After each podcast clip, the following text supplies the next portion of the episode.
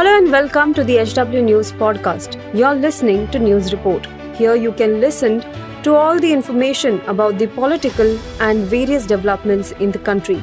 Follow this podcast now to stay updated. At HW News, we have been delivering news that matters to you. Our goal is to present you with information that stimulates conversations around topics of larger public importance that are often lost in the noise of shrill prime-time cacophony.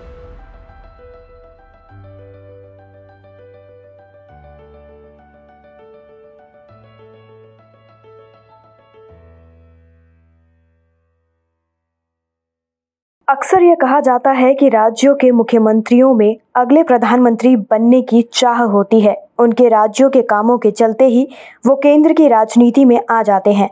आज ऐसे ही मुख्यमंत्रियों की बात करेंगे जो सत्ताधारी या विपक्ष की तरफ़ से पीएम का चेहरा बन सकता है।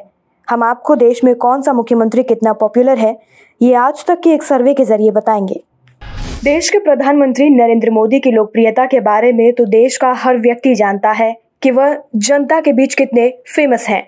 लेकिन वहीं अगर बात करें कि देश के विपक्षी दलों में से कौन जनता का लोकप्रिय पीएम का चेहरा हो सकता है तो यह काफ़ी दिलचस्प होगा।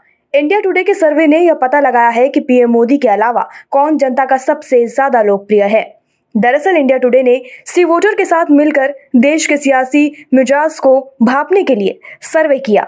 इस सर्वेक्षण में कुल एक लाख चालीस हज़ार नौ सौ सत्रह लोगों ने हिस्सा लिया, जिन्होंने आज के समय में लोकसभा चुनाव कराने की स्थिति में एनडीए को एक बार फिर बहुमत दिया। सर्वे के दौरान हिस्सा लेने वाले लोगों से सबसे बेहतर और पसंदीदा मुख्यमंत्री को लेकर भी सवाल पूछा गया, जिसमें योगी आदित्यनाथ को अधिकांश लोगों ने बेहतर सीएम बताया। वहीं दूसरे स्थान पर दिल्ली के मुख्यमंत्री अरविंद केजरीवाल रहे।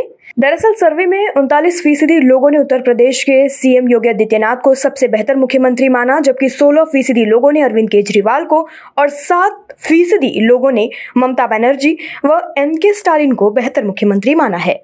इस दौरान बेहतर प्रधानमंत्री कौन है, इसको लेकर भी सवाल पूछा गया, जिसमें सैतालीस प्रतिशत लोगों ने नरेंद्र मोदी को सबसे बेहतर पीएम माना है। वहीं 16 फ़ीसदी लोगों ने अटल बिहारी वाजपेयी, बारह फ़ीसदी लोगों ने इंदिरा गांधी और आठ फ़ीसदी लोगों ने मनमोहन सिंह को बेहतर मुख्यमंत्री बताया।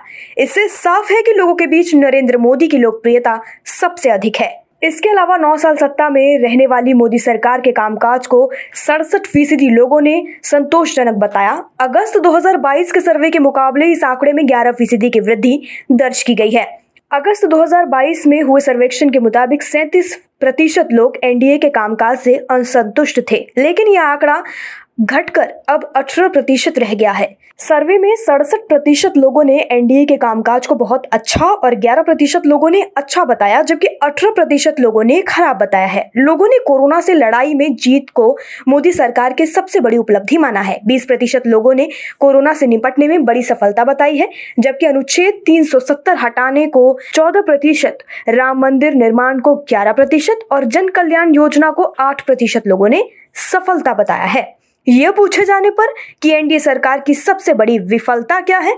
इसके जवाब में 25 प्रतिशत लोगों ने महँगाई को, एनडीए की सबसे बड़ी विफलता बताई है। वहीं बेरोजगारी को 17 फ़ीसदी, कोविड 19 से निपटने के लिए 8 फ़ीसदी और आर्थिक विकास को 6 फ़ीसदी लोगों ने बड़ी असफलता बताई है। अब खबरें पाइए सबसे पहले। हमारे मोबाइल न्यूज़ एप्लीकेशन पर।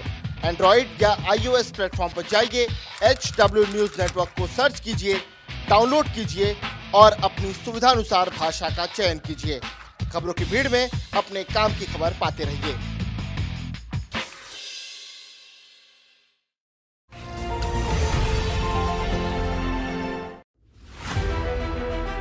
If you like this episode, please rate us with 5 stars right now. HW News podcasts are available on BingePods and all other audio platforms.